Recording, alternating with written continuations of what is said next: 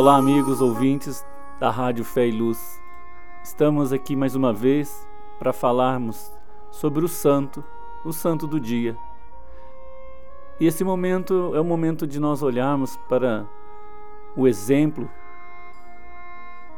de uma pessoa que lutou contra o pecado para se tornar santo. Assim também eu convido a você, imitando o santo, neste dia de hoje, São Vicente de Lerran, que você possa se espelhar no seu exemplo. As notícias que temos sobre o religioso Vicente são poucas. Ele viveu no mosteiro de Lerran, onde foi ordenado sacerdote no século V. Vicente era um soldado do exército romano que decidiu ab abandonar a vida desregrada e combativa do exército para espantar a banalidade e a soberba de sua vida e dedicar-se somente a Deus na humildade cristã.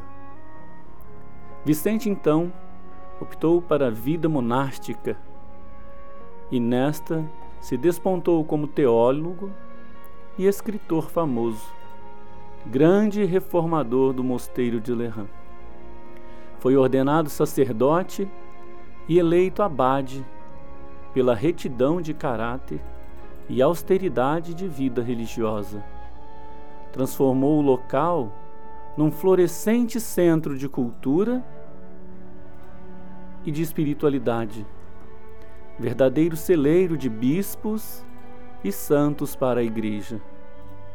Em 434, escreveu sua obra mais famosa, o Manual de Advertência aos Hereges, que estabelece alguns critérios básicos para viver integralmente a mensagem evangélica.